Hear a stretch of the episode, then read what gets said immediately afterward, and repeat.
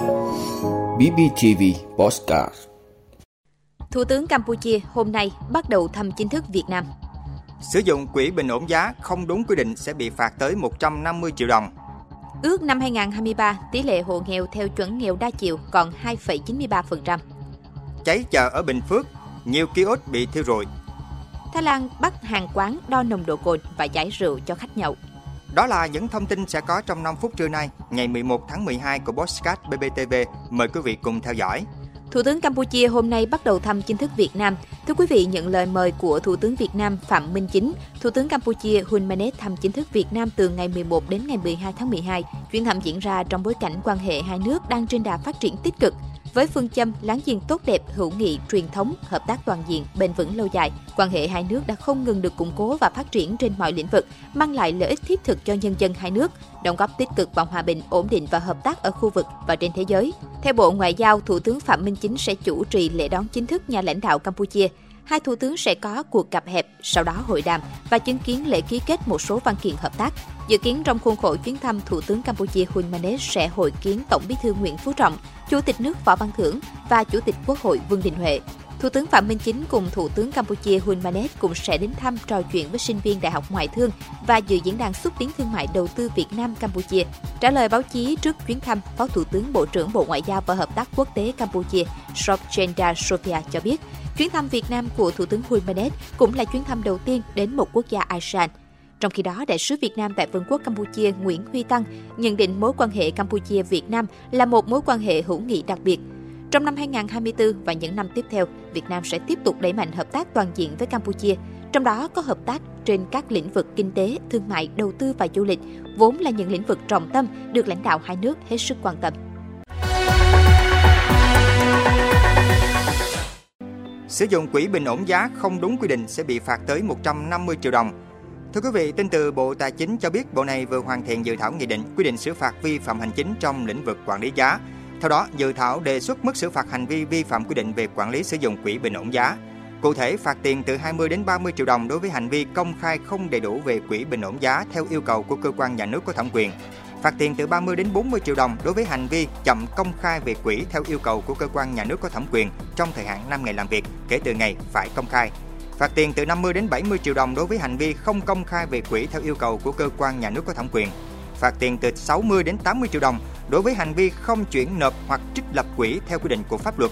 Phạt tiền từ 120 đến 150 triệu đồng với hành vi sử dụng quỹ bình ổn giá không đúng quy định của pháp luật.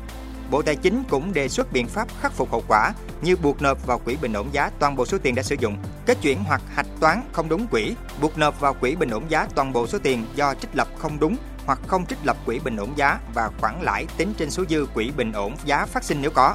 Ngoài ra, doanh nghiệp sử dụng quỹ không đúng quy định sẽ phải buộc nộp vào ngân sách toàn bộ số lãi phạt đối với số tiền quỹ chậm nộp hoặc kết chuyển không đúng hoặc sử dụng không đúng mục đích theo quy định của pháp luật về quỹ. Tỷ lệ lãi phạt là 0,03% một ngày tính trên số ngày chậm nộp hoặc kết chuyển không đúng hoặc số ngày đã sử dụng không đúng mục đích.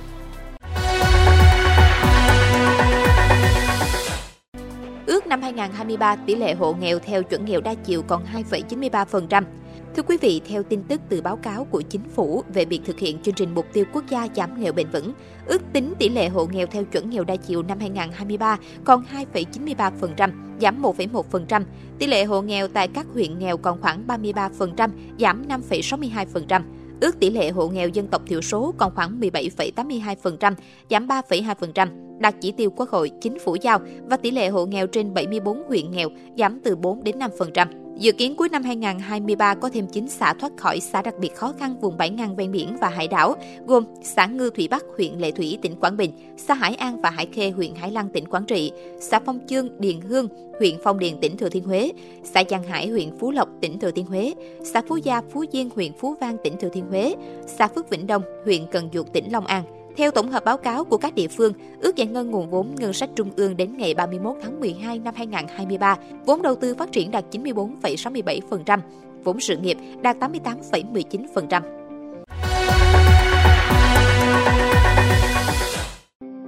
Cháy chợ ở Bình Phước, nhiều kiosk bị thiêu rụi. Thưa quý vị, khuya ngày 10 tháng 12, một vụ cháy lớn xảy ra tại chợ Thống Nhất, thôn 3, xã Thống Nhất, huyện Bù Đăng, tỉnh Bình Phước. May mắn không có thiệt hại về người, nhưng nhiều tài sản bị thiêu rụi. Theo thông tin ban đầu, khoảng 21 giờ 30 phút ngày 10 tháng 12, người dân phát hiện lửa phát ra từ một kiosk giữa chợ Thống Nhất, sau đó nhanh chóng lan sang các kiosk xung quanh. Nhận tin báo, lực lượng cảnh sát phòng cháy chữa cháy công an tỉnh Bình Phước đã điều động hàng chục cán bộ chiến sĩ nhanh chóng có mặt tại hiện trường, phối hợp với lực lượng công an địa phương triển khai phương án khống chế ngọn lửa. Do đám cháy xuất phát từ giữa chợ, địa điểm cháy chứa nhiều vật dụng dễ bắt lửa nên công tác chữa cháy gặp nhiều khó khăn. Sau thời gian tích cực chữa cháy, ngọn lửa đã được khống chế và dập tắt hoàn toàn. Vụ cháy đã thiêu rụi hoàn toàn 9 kiosk trong chợ, một số kiosk khác bị hư hỏng. Cơ quan chức năng đang tiếp tục thống kê thiệt hại tài sản, đồng thời điều tra làm rõ nguyên nhân vụ cháy.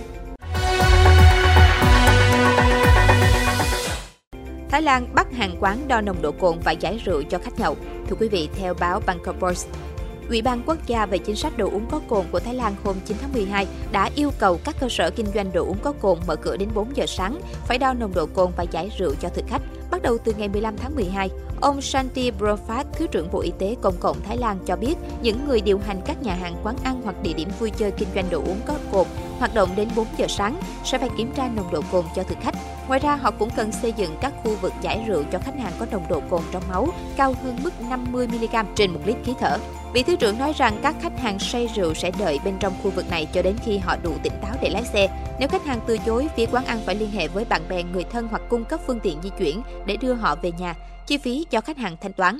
Ông Santi nhấn mạnh, các địa điểm nói trên cần tuân thủ nghiêm ngặt quy định của quốc gia, nhất là yêu cầu cấm buôn bán đồ uống có cồn cho người dưới 20 tuổi, theo đạo luật về địa điểm giải trí và mục thứ 29 của đạo luật kiểm soát đồ uống có cồn của Thái Lan.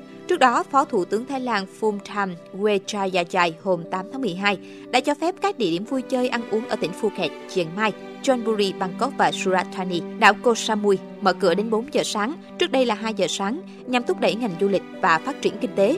Chính sách này cũng áp dụng cho các khách sạn trên toàn quốc. Ông Santi khẳng định nhiều cơ quan khác nhau sẽ tổng hợp dữ liệu và đánh giá tác động của quy định kéo dài thời gian hoạt động mới này. Người đứng đầu Bộ Y tế Công cộng Thái Lan cũng kêu gọi các gia đình để mắt tới con cái, tránh để chúng lái xe khi say rượu. Ngoài ra, phía cảnh sát sẽ tăng cường các trạm kiểm soát đi kiểm tra người lái xe. Vị đã luôn ủng hộ các chương trình của Đài Phát thanh truyền hình và báo Bình Phước. Nếu có nhu cầu đăng thông tin quảng cáo ra vặt, quý khách hàng vui lòng liên hệ phòng dịch vụ quảng cáo phát hành số điện thoại 02713 887065. BBTV, vì bạn, mỗi ngày.